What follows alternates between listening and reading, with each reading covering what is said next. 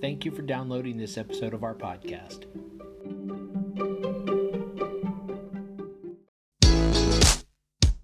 Hi, and welcome to the podcast for Solomon Staircase Masonic Lodge number 357, where we talk about all things related with Freemasonry, including Hermetic teachings, philosophy, reason, spirituality, and much more. We're located in Buena Park, Southern California. Tune in as we continue to update our podcast with informative talks and articles for Masons worldwide and those who would like to inquire within.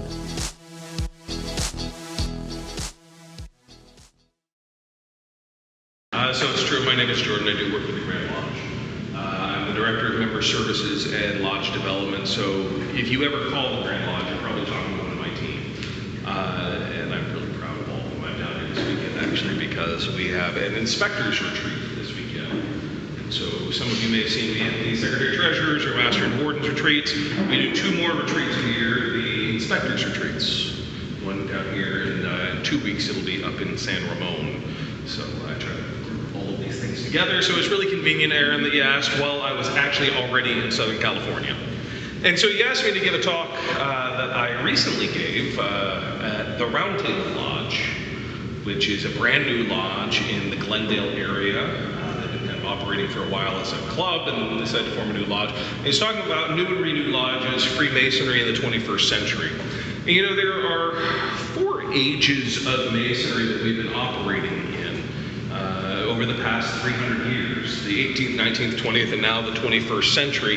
And each one of them had kind of their own distinct style and flavor. And what I want to reflect on is what those were, what we can learn from them, and what's happening today in the 21st century. So, you know, masonry in the 18th century was really interesting. Uh, we didn't own any buildings. In fact, masonry all happened inside of mostly taverns and public houses. The premier Grand Lodge in London was formed at the Goose and Gridiron. Um, so at the Goose and Gridiron Tavern, which is on uh, Great Queen Street in London, in fact, that's where the uh, premier Grand Lodge, the United Grand Lodge of England building is today, is at that site. And so at that time, three lodges from across London, there were about 18 in London at that time, came together and said, we're going to form this thing called a Grand Lodge. There- Therefore, there had not been. And each one of the lodges kind of operated independently and kind of said, yeah, I know that you're over there, and I know that you're over there. They didn't have a, a relationship with one another. You became a Mason, you joined that lodge. And so this was a way of putting it together. In fact, actually, it was really so that they could throw a giant party for St. John's The original reason Grand Lodges existed was to throw dinner parties. And that is why, to this day, we throw the Grand Master's Banquet every year. Sounds good, doesn't it? Sounds good. Um, well, so Freemasonry starts in 1717 in London, England, makes a skip across the uh, pond in the late 1700s to form the very first lodge in Boston, Massachusetts, in the United States, or what would become the United States. And they met at the Bunch of Grapes Tavern.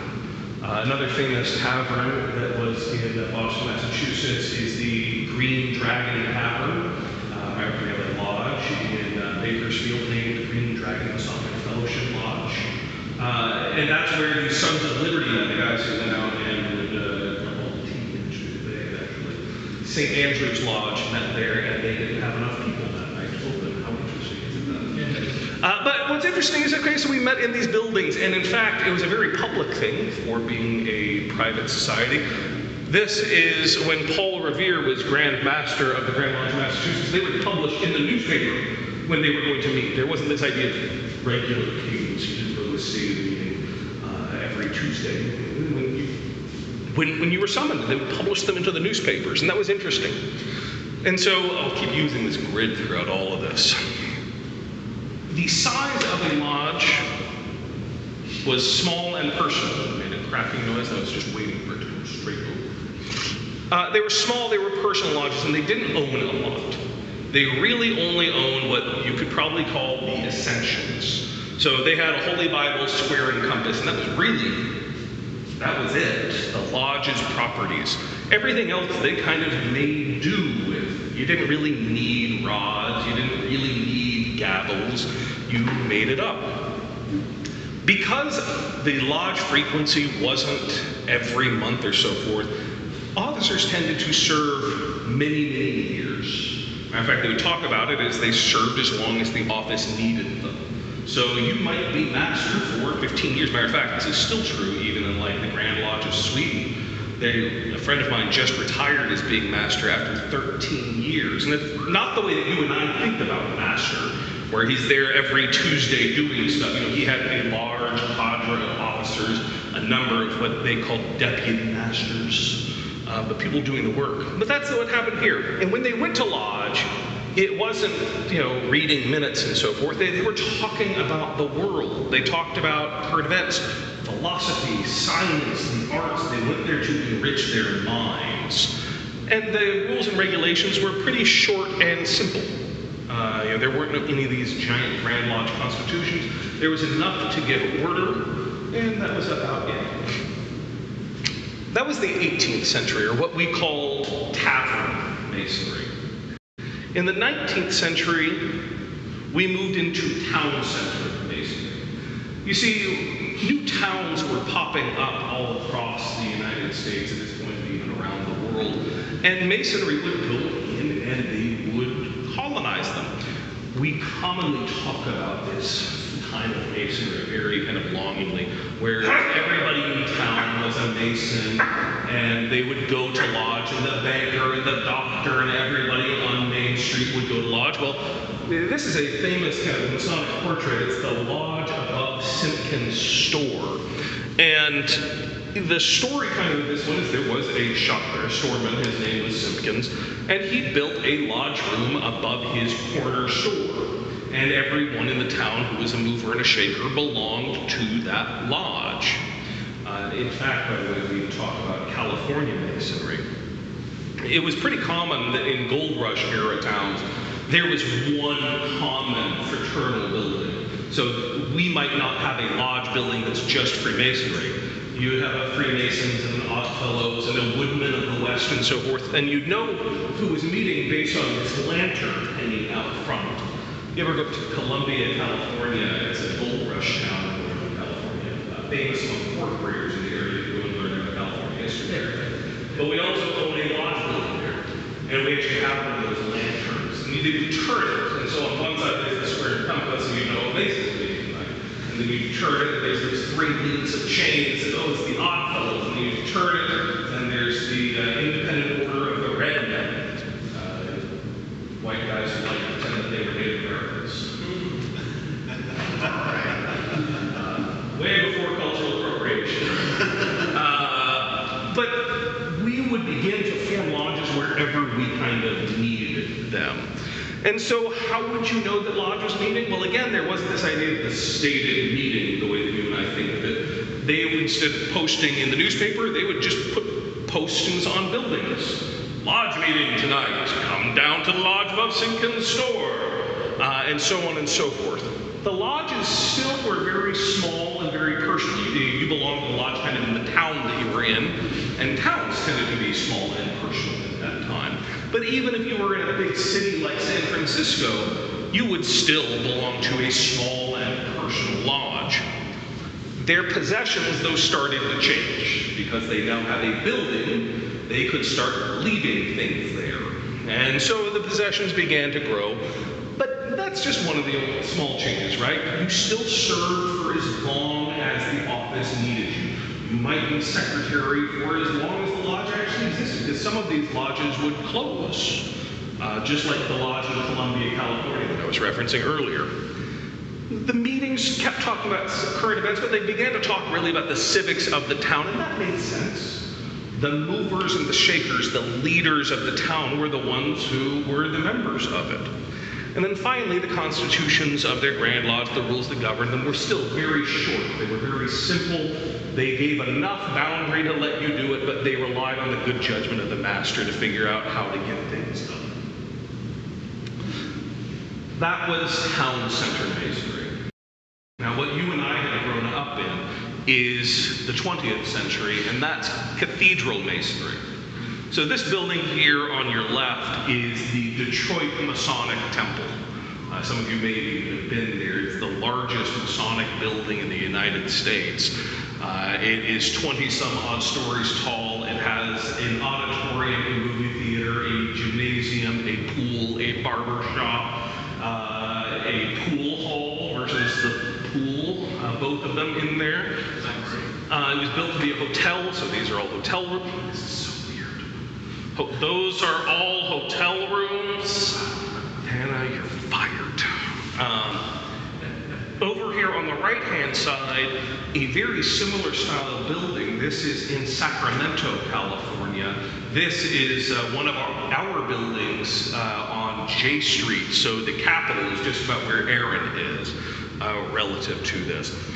We built these giant cathedrals to Freemasonry, buildings that could really subsume entire city blocks in some ways. Matter of fact, this is an entire city block, and this is multiple city blocks. It's sort of, you know, I'm from Las Vegas, and we would talk about major city blocks, and we talk about, well, I live in Toronto, and so we talk about Charleston and Decatur and major city blocks. This is a major city block. Uh, and so that's kind of where Freemasonry was at the time. This is when we started the ideas of the fixed, stated, and special meetings. The size of our lodges became large. Matter of fact, this is the birth of the mega lodge and the idea of doing dozens of degrees every week. Our possessions, as you could imagine, with a building this size, began to grow. This is really the era of the proliferation of the appendant bodies, too. We would create things because we had giant areas to store things that never before had. Uh, this is when Knights Templar became really big moving force in the fraternity because you could have a locker room this size with each one of us having our own lockers to leave our uniforms there. Uh, this is when we started the idea of one man, one office, one gear. And that's because, well, we're doing dozens of degrees. I've got plenty of people who all want to be master. This is where we got the idea that you weren't a real member until you were an officer. You weren't a real member until you were a past master. That's where this all started. So one man, one year, one office. Keep it moving, keep it moving. Our meeting topics changed. We no longer talked about civics or current events. It really was all lodge business all the time. This is when we started the idea of reading the minutes at every meeting and the timers report and so on and so forth. And in fact, talking about anything other than the minutes of the lodge was discouraged. Uh, that's not what we're here for. We're not here to learn about making ourselves a better person. We're just here to read minutes and to read meetings of minutes where we read minutes. And this is the of the California Masonic Code. And all of the other Grand Lodges have one just like it. These giant three inch binders of laws. You know, Aaron and I were just commenting, this is one of the first years that we've seen so few pieces of legislation in our annual communication. I think the era of the three inch binder of laws is sort of coming to a close. Uh, one of my predecessors in working in the Grand Lodge, he was the assistant Grand Secretary in the 1950s. Uh, he kind of very famously talked about how he disliked the idea of writing the California Masonic Code because that's when he wrote it, was in the 1950s. There had been some predecessors to it, uh, Ross's Digest, where all the Grand Masters' decisions were put in one place. That was really it. He said, we shouldn't write this California Masonic Code, not because he thought it was a bad idea for us to have laws. He didn't want to go all wild west on us. But he said it's going to take away the good power of the master to use his judgment to figure out what's right for you and replace it with all California Masons trying to legislate every single eventuality, which is sort of what the California Masonic Code has become. In fact, the number one question that my team gets every day is, will the CMC let me do this? And so let me tell you on their behalf, yes, yes, it probably will. Uh, and the reason for that is the California Masonic Code is a restrictive, not a permissive document. So it tells us what you can't do, not what you can do most of the time. There are a few times that tells you what you can't do. Uh, and so what we figure out from that is, okay, how do you figure out what you should do? Would a reasonable person think that's a good idea? Well, I want to put a talking goat head inside of my chamber of reflection. Well, there's nothing in the CMC that says you can't. But would a reasonable person think that's a good idea? Probably. So this is where we started that giant thing. So you can see there were some shifts over time. We started seeing a move from kind of very small, very personal lodges to very, very large lodges. And I think that this became kind of a bit of an anomaly. And it begs the question, you know, now as we are entering the 21st century, who are we going to choose to be as an organization? What is it going to mean to be a Freemason in the 21st century? And I think that's our path to right at the moment. And so I'll tell you, you know, all of my day is really comprised by the questions of how can we make the lodges in California the strongest lodges in the world? Well, this all kind of came out of our fraternity's 2020 plan. And in that, we talked to about 10% of the membership around the state, and we said, what do you, what do you want for the next 10 or five years? And they said, we want a rewarding member experience, we want uh, meaningful and memorable degrees, strong lodges and halls, and our impact on society. And it's that question of strong lodges and halls that motivates me on a daily basis. I ask questions like, if there is a task that's done by a hundred or more California Masons, and it's not a meaningful, like doing the ritual interpersonal thing. Should we talk about centralizing? And we've done that with some things. We started centralizing doing tax returns for lodges. Because do you know what? No one joined Freemasonry to do, even CPAs, do taxes. We started the process of a test group of centralizing dues payments. Because do you know the bane of every secretary's existence is? Dues payments for the, you know, let me advocate on behalf of your secretary, pay your dues when you get your notice, because otherwise we spend six months tracking you down to get you to pay them, and it is the worst pain of your life. I'm sorry. Ow. Yeah. Ow. I mean.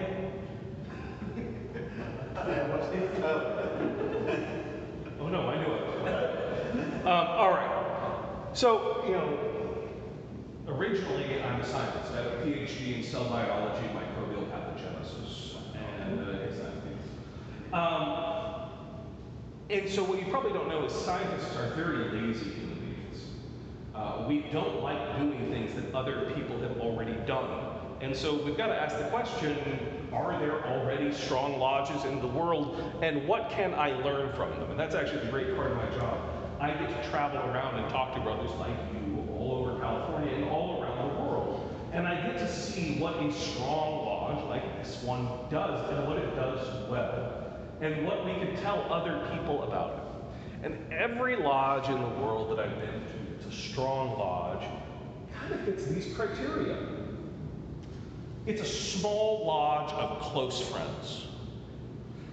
And they all really show up when the lodge meets, they all have something meaningful that they're doing. You know, and that's that's kind of part of this recipe. Everybody is there, everybody's engaged, and they all kind of feel like they're pulling together and pulling hard. I was reading a Department of Labor study recently, and it said that by 2020, 40% of Americans are going to work from home. I thought that was a really interesting factoid because I work in an office and I get a lot out of that. And when you have a good day, you get something to celebrate with, and when you have a bad day, more importantly, you have to commiserate with. Also, in all the times in between, you stop by and say, hey buddy, how are you? What's going on? I love to work from home. My dog loves it more when I work from home. but as much as I love talking to my dog, he is a shit conversationalist. You can edit that part out. Uh, and can only imagine in 2020, when 40% of Americans work from home, that they're going to be crying out for interpersonal activity. Right. We're social creatures.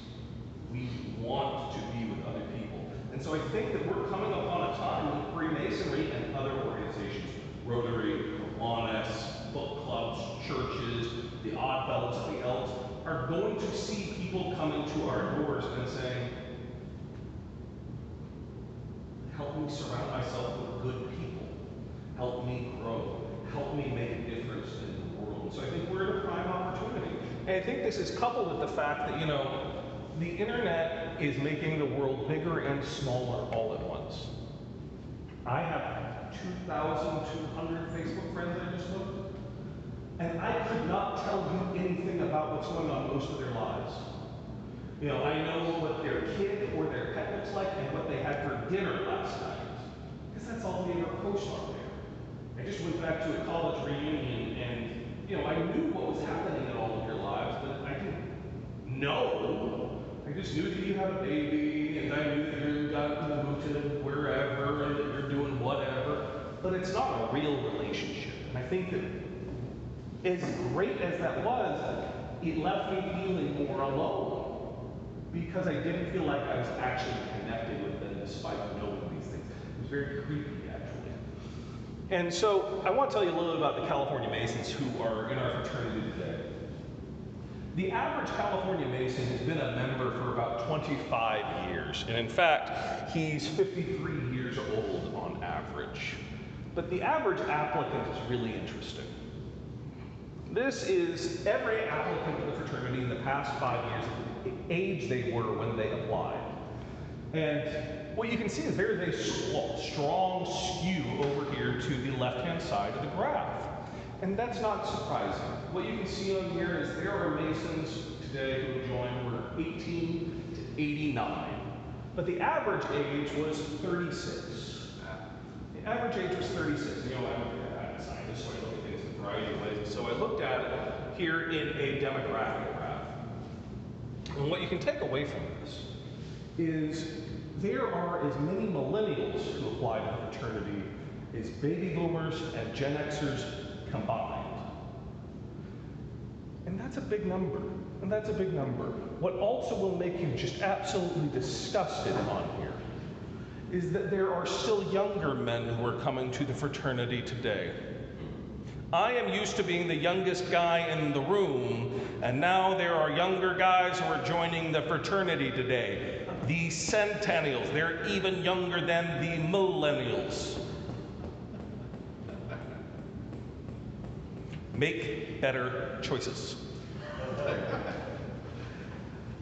you know, so the size of the lodge becomes kind of an interesting question. I tell you that the lodges that are the strongest in the world small lodge of close friends. Well, what do I mean by that?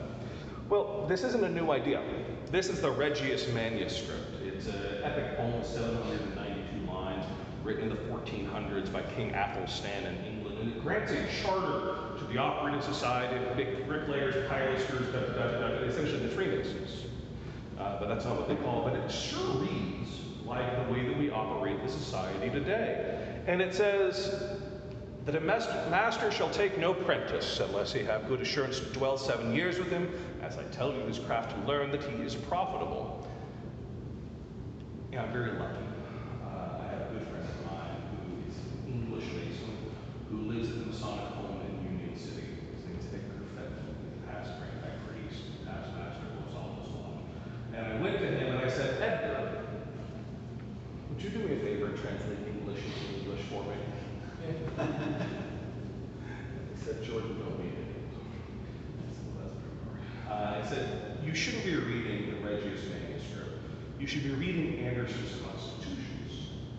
So Anderson's Constitutions, uh, written in 1723 by James Anderson, the Reverend James Anderson. And he was one of the men who was part of the forming of that premier Grand Lodge at the Goose and Gridiron Tavern.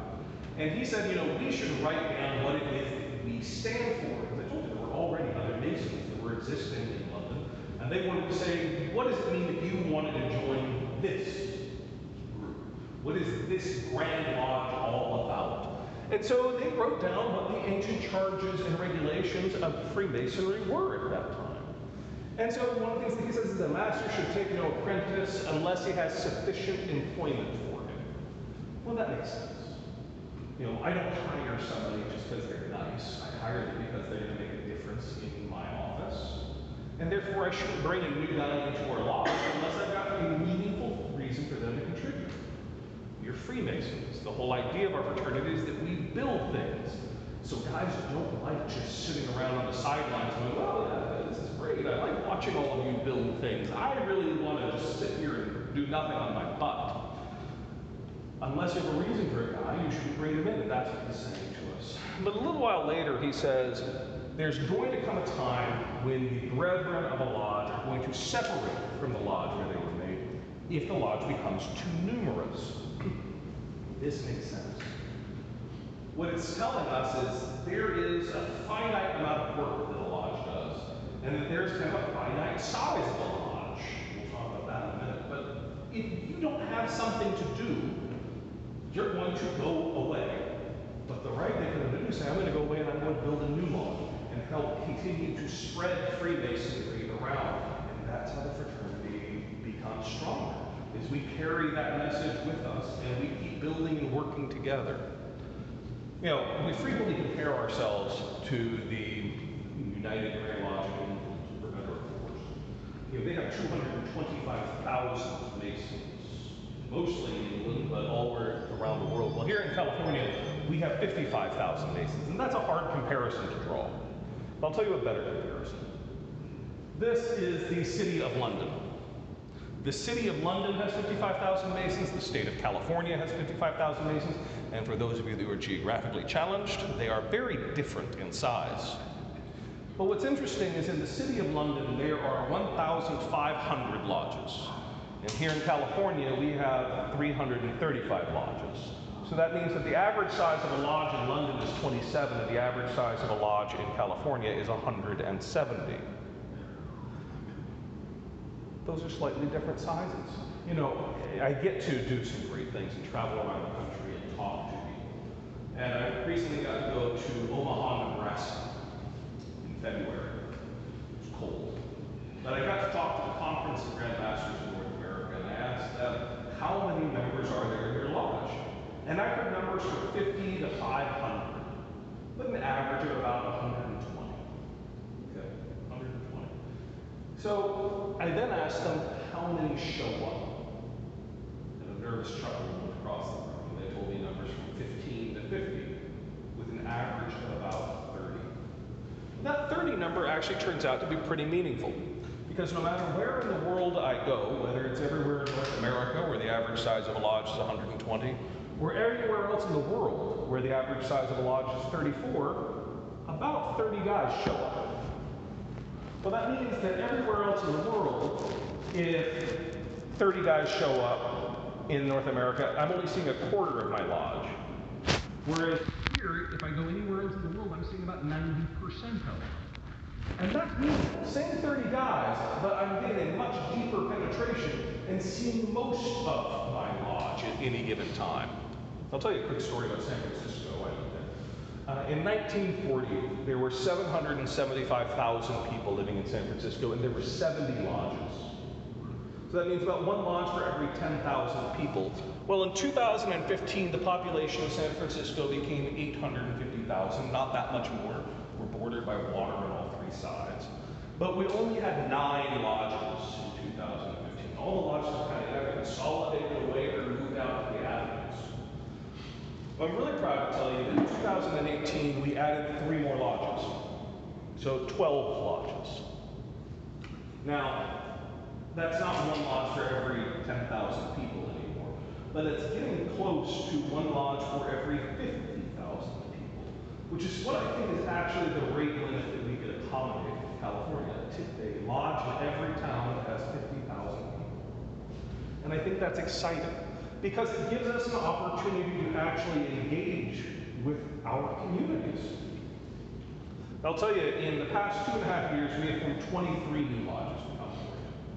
Now, that might not sound like a whole lot to you, but I'll tell you, in the past 15 years, we've formed 23 lodges up in Intel the past three years. And that's really exciting. We are helping to make penetration and bring Freemasonry to more people than ever had the opportunity in the state of California before. of these 23 new lodges, 86% of the guys in them live within a 20 mile radius, and about 50% of them live within a 5 mile radius. And what's interesting about that is it means that the lodge that you belong to is made up of people in the community that you live in. And that starts to change things. In San Francisco, the master of one of our lodges lives in Sacramento. And one of the senior wardens lives halfway between there. So he drives three and a half hours every week from Sacramento to San Francisco and back after lodge. So a seven-hour day in the car to go to lodge every week. Now, God bless him for that engagement with fraternity. But do you know how many lodges he passes on that way? I don't want to say you should join one of them, but man, begs the question, what's the difference when we actually belong to a lodge in the community in which we live? It takes about nine months to form a new lodge. There's generally 18 guys in them. They pretty well reflect the size of the fraternity. But what's really interesting, we just formed a new lodge in Murrieta. Uh, so Murrieta, not far from here, one of the actual fastest growing cities in California. What's really fascinating about Murrieta is it never had. Yet there were 150 Masons living in Murrieta already. God bless you. Uh, there were 150 Masons living in Murrieta right now, and about 30 prospects. You know, there was never a lodge. And so we wrote to them. We said, hey, we're thinking about forming a new lodge here in Murrieta. Anybody interested? We got some good responses back. And from the guys that said, yeah, I'm interested, I, I asked the question, how engaged are you with Freemasonry? And you know, guys come back and super engaged, super engaged. I said, great, how often do you go to lodge? And a number of them said, I go, yeah. But about a quarter said, I never go to lodge. Okay, well, do you go to Eastern Star, Scottish Rite, Shrine, something else? No, I never go to those either. Okay, let me make sure I actually understand this. You're telling me you are super engaged in Freemasonry, but you never go to anything Masonic. Yes, that is absolutely correct. okay. I actually went out and met these guys I was having a hard time processing this. I went to his office. I went with a friend of mine, and he was actually a golden veteran. I get to his office, he has his golden veteran's certificate up on the wall with the appropriate amount of dust on it that I don't think he's hung it just because I'm coming. And I talked to him, and he said, look, I love Freemasonry. I live its values every day. But the lodge that I belong to, I just don't make a connection with the members there. I don't feel like I'm growing. And I don't feel like there's something meaningful for me to do that merits why I'm going to go out and do something. I don't want to just sit there and have a nice dinner. I want to do stuff. And I said, well, would you like to be a part of this new thing? And he goes, yeah. That's what's fascinating. About half the guys who are joining new lodges are guys who have just been paying dues to lodges for the past few years.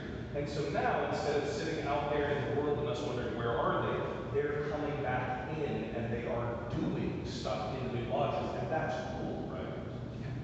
That's what's really fascinating and exciting. So I'll tell you some lessons uh, for new lodges, but also I think that they're for renewed lodges. Lodges like yours that can learn from this and go, okay, what can I do? And there's five. Uh, the first one is a new lodge has the power to choose its charter members and its leaders out of the gate. You know, there are no past masters saying, well, you know, you're going to do this. But I think this is a good thing for existing lodges as well. We've got to break this idea of the progressive line, That's not helping anybody. You know, we were just talking about how I'm getting ready to do my second term as master of Prometheus, and he's getting ready to go on his fourth term as master here at uh, four more years, right? Four more years? Four more years? Uh, in many lodges, what happens is I, as master, appoint you as junior steward. And because I wear a top hat, I can psychically see into the future. And I know that in 10 years, you are going to grow and develop into this type of leader. And in 10 years, our lodge is going to need that same type of leader. And magically, they're going to come together. The lines are going to cross. and It's going to be fabulous because I'm wearing a top hat that works every single time. No. But yet we appoint a guy who's a nice guy to become junior steward and suffer through this master, right? we have the power to choose our leaders. And that's important. You know, choosing a meeting place is important. 49% of California towns do not have a Masonic lodge. Now, look, I don't think that Freemasonry is for everybody. I think Freemasonry makes good men better. I don't think it makes passable men good or okay men passable. I think that you know there's something about that. But that means that in all these towns and communities where we're looking to put a new lodge, there might not be an existing lodge there. So we have to be creative. And you know, creativity comes in a variety of ways, like the downtown Masonic Lodge in downtown Los Angeles. They are screwed they are moved, by the way. The name will have all those sorts of changes. But they meet at the Los Angeles Athletic Club. They call themselves a lodge in a box. They wheel their stuff in, they set it up, they put it down, they wheel it away. It's as if no one's ever wiser than the lodge had been. Choosing our meeting place is important. I think what's interesting about that is we eat with our eyes first. The beauty of our buildings are important. And so investing into our real estate, investing into the way it looks and the way it gets there. I recently was at a lodge in Oregon. And one of the guys was telling me, you know, I grew up in this building, my kids grew up in this building, I love this building. I thought that, that's great, I appreciate that. Except when you look around, there's paint chipping off the wall. The pool table has a giant run in it, and it's been that way for a while. And it's like, well, okay, I appreciate that you love this. You here, you probably remember that pool table tore, what happened there. But a brand new prospect walking in the door isn't going, oh, I bet that was a great pool game in 1923. And I bet that, you know, people are going, there's a tear, there's a chip, there's a, well, you guys don't care about it. Why should I? So we meet with our eyes first. Uh, fourth one is the lodge identity. We spend a lot of time talking about lodge identity with new lodges. I frequently use this thing. Uh, it's called the Golden Circle by a guy by the name of Simon Sinek. And it just gives us an opportunity to reflect and say, you know, why do we exist? Not just what are we doing, but really try to get to the heart of the issue. The fourth lesson is don't panic. Now, I get panic phone calls every day from people, particularly about this time of year season. But I get panic phone calls. One I got earlier this year was from a guy saying, look, I'm the secretary of the lodge. We're supposed to install all of our officers on Saturday. The guy that we elected as master called me this afternoon and told me he's an atheist and can no longer be a Mason. This has never happened before in the history of Freemasonry. What do we do? Chicken littles running around screaming placenta. The sky is falling, the sky is falling. And you know, for him, this is the first time he's heard it. Fortunately for me, it wasn't. But here's the thing. We're the world's oldest and largest fraternity. It has probably happened before to somebody else.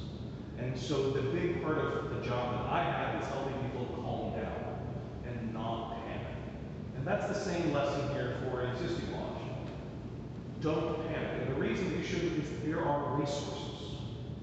We can lean into things. If you're talking about your building, we have a real estate. If you're talking about trying to get a bylaw the passed or change your dues, I've got a member services team. If you want to figure out how to get on Intacct, I've got financial services team. We have resources, and that's why we don't panic. I guess the fifth lesson is a rising tide lifts all boats. I belong to a lodge in downtown San Francisco. Two new lodges have started next to it. And I have to tell you, Freemasonry could not be better as a result. We're planning a joint St. John's Day, uh, I think it's turned into a cocktail party now, but it's in December. Uh, and it's all the lodges kind of pulling together and saying, what's great. There are nine lodges that meet in my building. I meet in the new Freemasons Hall at the Grand Lodge building, which all of you should come and see when you come to annual communication. But there are nine lodges that meet there. We do joint prospecting events because we want the guy to find the right lodge for him, not just mine. I, he, he wrote me first. A rising tide lifts all boats because we're all in it together. And that's exciting. You know, we provide resources to our new lodges. Nobody joined the fraternity to start doing bookkeeping and records administration, so we do all their taxes for them. We set up all their bank accounts. We do their bookkeeping for them to make it easier. And you guys probably have the lodge app, yeah? I will tell you that is my favorite thing that we've rolled out, particularly as a secretary, because I can take payments through it. So I don't have to hound you at dinner for $20.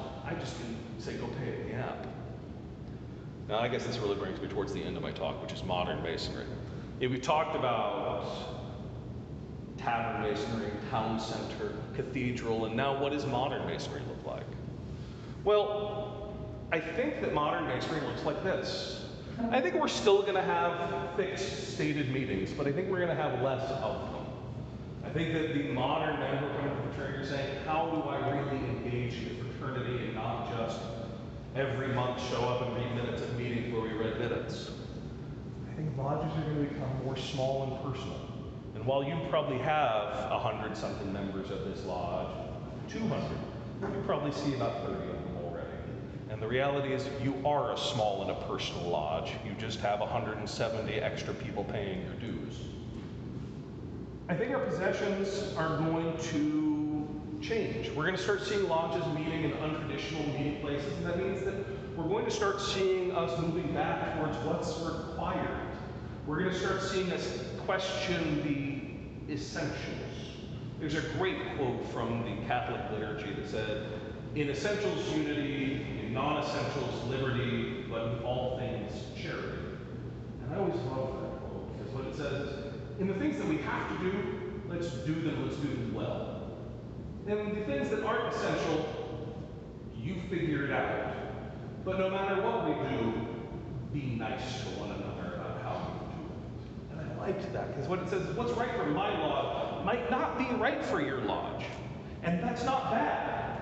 It just means that they're different. And because they're different doesn't mean that, now I should say you should do that because I, I don't do that. Well, that's great.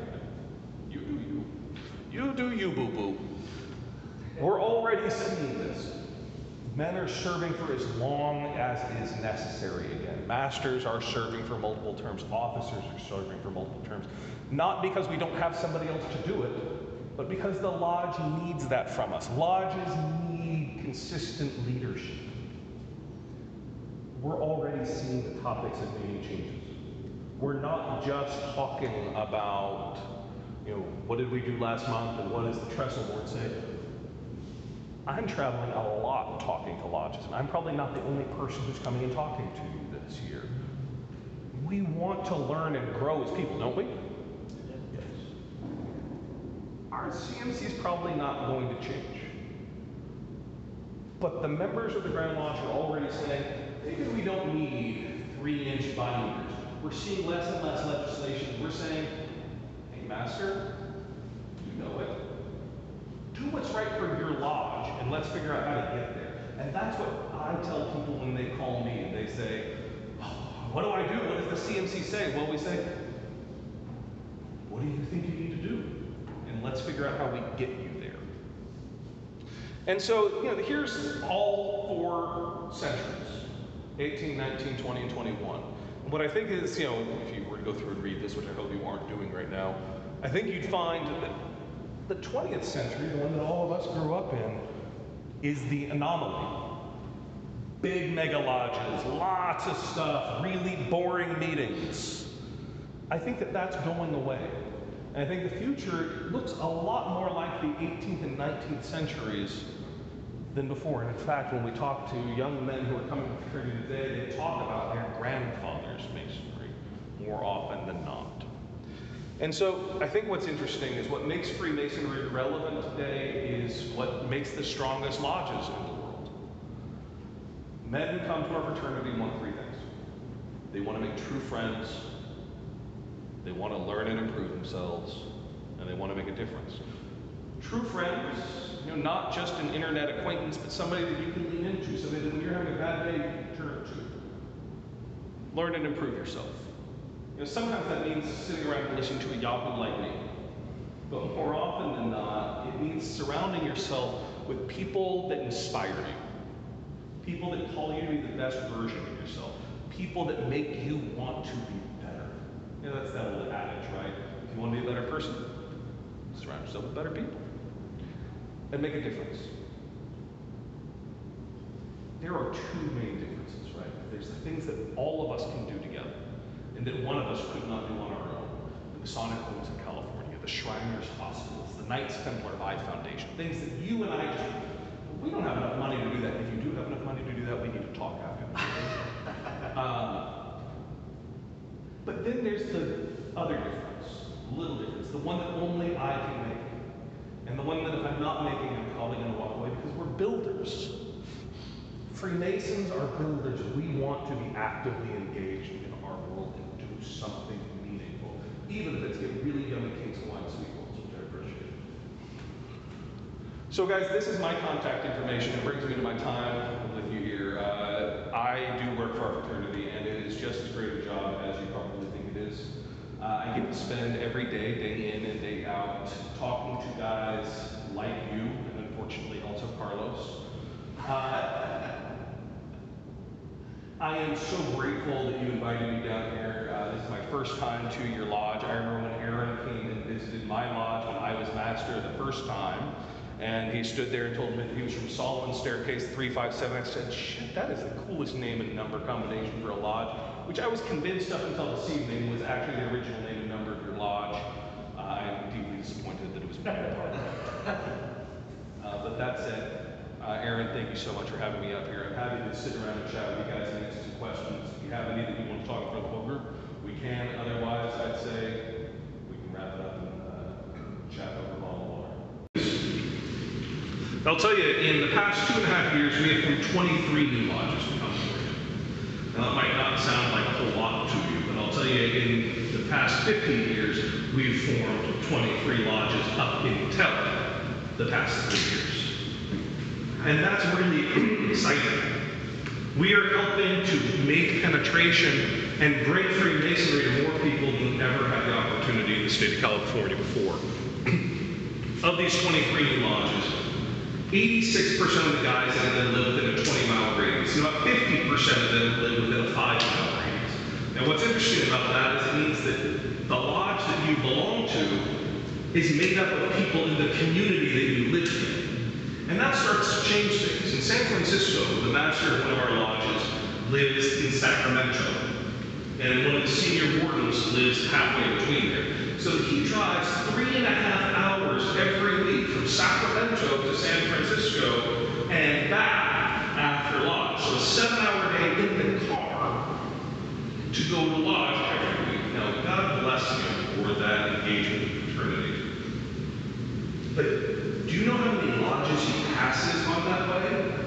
I don't want to say you should join one of them, but man, it kind of begs the question, what's the difference when we actually belong to a lodge in the community in which we live? It takes about nine months to form a new lodge. There's generally 18 guys in them. They pretty well reflect the size of the fraternity. But what's really interesting, we just formed a new lodge in Murrieta. Uh, so Murrieta, not far from here, one of the actual fastest growing cities in California. What's really fascinating about Murrieta is it never had a lodge. Yet there were 150 Masons living in Murrieta already. God bless you. Uh, there were 150 Masons living in Murrieta right now, and about 30 prospects. You know, there was never a lodge. And so we wrote to them. We said, hey, we're thinking about forming a new lodge here in Murrieta. Anybody interested? We got some good responses back. And from the guys that said, yeah, I'm interested, I, I asked the question, how engaged are you with Freemasonry? And you know, the guys come back and said, super engaged, super engaged. I said, great, how often do you go to lodge? And a number of them said, oh, I go, yeah, But about a quarter of them said, I never go to lodge. Okay, well, do you go to Eastern Star, Scottish Rite, Shrine, something else? No, I never go to those either. Okay, let me make sure I actually understand this. You're telling me you are super engaged in Freemasonry, but you never go to anything Masonic. Yes, that is absolutely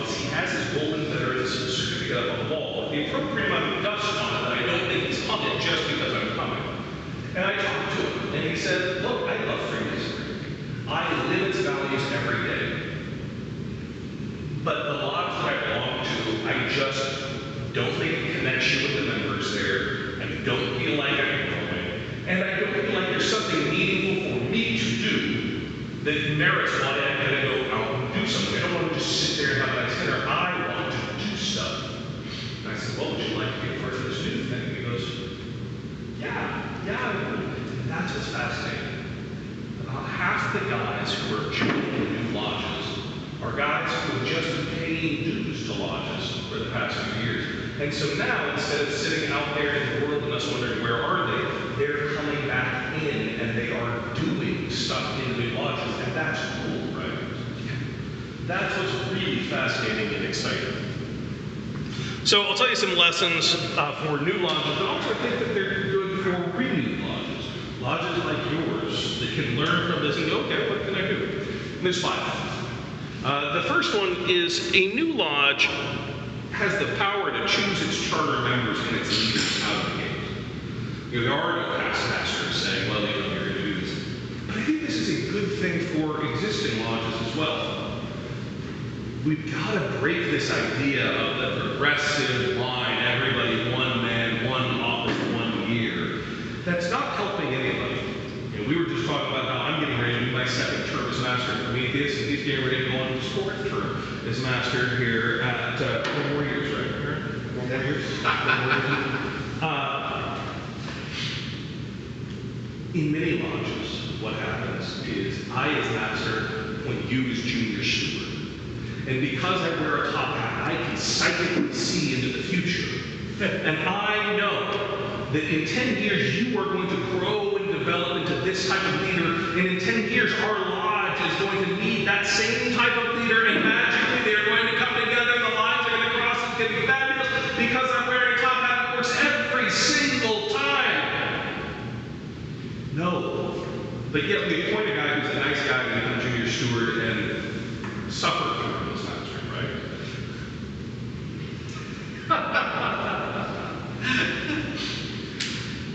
we have the power to choose our leaders. And that's important. You know, choosing a meeting place is important. 49% of California towns do not have a Masonic lodge. Now, look, I don't think that Freemasonry is for everybody. I think Freemasonry makes good men better. I don't think it makes passable men good or okay men passable. I think that you know there's something about that. But that means that in all these towns and communities where we're looking to put a new lodge, there might not existing lodge there. So we have to be creative. And you know, creativity comes in a variety of ways, like the downtown Masonic Lodge in downtown Los Angeles. They are screwed if they move, by the way. the name will have all those sorts of changes. But they meet at the Los Angeles Athletic Club. They call themselves a lodge and a office. They wheel their stuff in, they set it up, they put it down, they wheel it away, it's as if no one's ever wiser than the lodge had Choosing our meeting place is important. I think what's interesting about that is we eat with our eyes first. The beauty of our buildings are important. And so investing into our real estate, investing into the way it looks and the way it gets there. I recently was at a lodge in Oregon. And one of the guys was telling me, you know, I grew up in this building, my kids grew up in this building, I love this building. I thought that, that's great, I appreciate that. Except when you look around, there's paint chipping off the wall. The pool table has a giant run in it, and it's been that way for a while. And it's like, well, okay, I appreciate that you love this. And when you come here, you probably remember that pool table tore, what happened there. But a brand new prospect walking in the door isn't going, oh, I bet that was a great pool game in 1923. And I bet that, you know, going, there's a tear, there's a chip, there's a, well, you guys don't care about it. Why should I? We meet with our eyes first. Uh, the fourth one is the lodge identity. We spend a lot of time talking about lodge identity with new lodges. I frequently use this thing. Uh, it's called the Golden Circle by a guy by the name of Simon Sinek. And it just gives us an opportunity to reflect and say, you know, why do we exist? Not just what are we doing, but really try to get to the heart of the issue. The fourth lesson is don't panic. Get panic phone calls every day from people, particularly about this time of year when per capita season. But I get panic phone calls. One I got earlier this year was from a guy saying, look, I'm the secretary of the lodge. We're supposed to install all of our officers on Saturday. The guy that we elected as master called me this afternoon and told me that he's an atheist and can no longer be a Mason. This has never happened before in the history of Freemasonry. What do we do? Chicken littles running around the street with a sentinel. This guy's falling, this guy's falling. And you know, for him, this is the first time he's heard. Unfortunately for me, it wasn't. But here's the thing. We're the world's oldest and largest fraternity. It has probably happened before to somebody else. And so the big part of the job that I have is helping people calm down and not panic. And that's the same lesson here for an existing launch. Don't panic. And the reason you shouldn't is there are resources. We can lean into things. You're talking about your building, we have a real estate services team. If you're talking about trying to get a bylaw amendment passed or change your dues, I've got a member services team. If you want to figure out how to get on Intacct, I've got a financial services team. We have resources, and that's why we don't panic. I guess the fifth lesson is a rising tide lifts all boats. I belong to a lodge in downtown San Francisco. Two new lodges have started next to it. And I have to tell you, Freemasonry could not be better result. We're planning a joint St. John's Day, uh, I think it's turned into a cocktail party now, but it's in December. Uh, and it's all the lodges kind of pulling together and saying, what's great. There are nine lodges that meet in my building. I meet in the new Freemasons Hall at the Grand Lodge building, which all of you should come and see if you come to annual communication. But there are nine lodges that meet there. We do joint prospecting events because we want the guy to find the right lodge for him, not just mine. I, he, he wrote me first. A rising tide lifts all boats because we're all in it together. And that's exciting. You know, we provide resources to our new lodges. Nobody joined the fraternity to start doing bookkeeping and records administration, so we do all their taxes for them. We set up all their bank accounts. We do their bookkeeping for them to make it easier. And you guys probably have the lodge app, yeah? yeah? I will tell you that is my favorite thing that we've rolled out, particularly as a secretary, because I can take payments through it. So I don't have to hound you at dinner for $20. I just can say, go pay it in the app. Now, I guess this really brings me towards the end of my talk, which is modern masonry. Yeah, we've talked about tavern masonry, town center, cathedral, and now what does modern masonry look like? Well, I think that modern masonry looks like this. I think we're still going to have fixed stated meetings, but I think we're going to have less of them. I think that the modern member coming to the fraternity are saying, how do I really engage in the fraternity and not just every month show up and read minutes of meetings where we read minutes? I think lodges are going to become more small and personal. And while you probably have a hundred something members of this lodge, 200, you probably see about 30 of them already. And the reality is, you are a small and a personal lodge. You just have 170 extra people paying your dues. I think our possessions are going to change. We're going to start seeing lodges meeting in untraditional meeting places, and that means that we're going to start seeing us moving back towards what's required. We're going to start seeing us question the essentials. There's a great quote from the Catholic liturgy that said, in essentials, unity, in non essentials, liberty, but in all things, charity. And I always love that quote because what it says is, in the things that we have to do, let's do them, let's do them well. And the things that aren't essential, you figure it out. But no matter what we do, be nice to one another about how we do it. And I liked that because what it says is what's right for my lodge might not be right for your lodge. And that's not bad. It just means that they're different. And because they're different doesn't mean that, now I should say you shouldn't do that because I, I don't want to do that. Well, that's great. You do you. You do you, boo boo. We're already seeing this. Men are serving for as long as is necessary again. Masters are serving for multiple terms. Officers are serving for multiple terms. Not because we don't have somebody else to do it, but because the lodge needs that from us. Lodges need consistent leadership. We're already seeing the topics of making changes. We're not just talking about, you know, what did we do last month and what does the trestle board say? I'm traveling a lot talking to lodges, and I'm probably not the only person who's coming and talking to you this year. We want to learn and grow as people, don't we? Yes. Our CMC is probably not going to change. But the members of the Grand Lodge are already saying, maybe we don't need three inch binders. We're seeing less and less legislation. We're saying, Master, you know it. Do what's right for your lodge, and let's figure out how to get there. And that's what I tell people when they call me and they say, oh, what do I do? What does the CMC say? Well, we say, what do you think you need to do? And let's figure out how we get you there.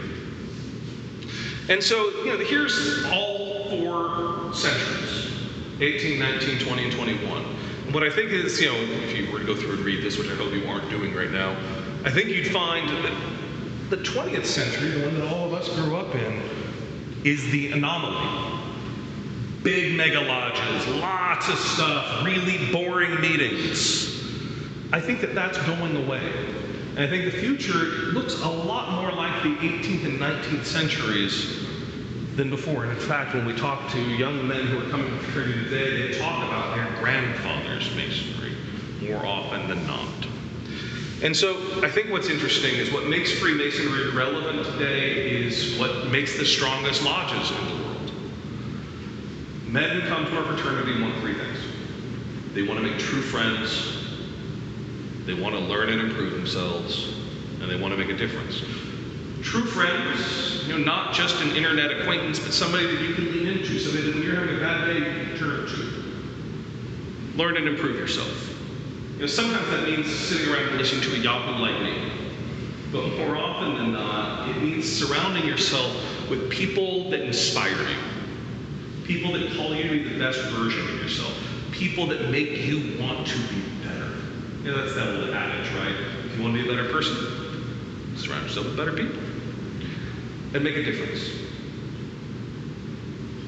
There are two main differences, right? There's the things that all of us can do together, and that one of us could not do on our own. The Masonic homes in California, the Shriners Hospitals, the Knights Templar Eye Foundation, things that you and I do. we don't have enough money to do that. If you do have enough money to do that, we need to talk after. um, but then there's the other difference, little difference, the one that only I can make. And the one that if I'm not making, I'm probably going to walk away because we're builders. Freemasons are builders. We want to be actively engaged in our world and do something meaningful, even if it's get really yummy cakes and wine sweet which I appreciate. So, guys, this is my contact information. It brings me to my time with you here. Uh, I do work for our fraternity, and it is just as great a job as you probably think it is. Uh, I get to spend every day, day in and day out, talking to guys like you, and unfortunately also Carlos. Uh, am so grateful that you invited me down here. Uh, this is my first time to your lodge. I remember when Aaron came and visited my lodge when I was master the first time. And he stood there and told me he was from Solomon Staircase 357. I said, shit, that is the coolest name and number combination for a lodge, which I was convinced up until this evening was actually the original name and number of your lodge. Uh, I'm deeply disappointed that it was part uh, But that said, uh, Aaron, thank you so much for having me up here. I'm happy to sit around and chat with you guys and answer some questions. If you have any that you want to talk about the whole group, we can. Otherwise, I'd say we can wrap it up and uh, chat over water.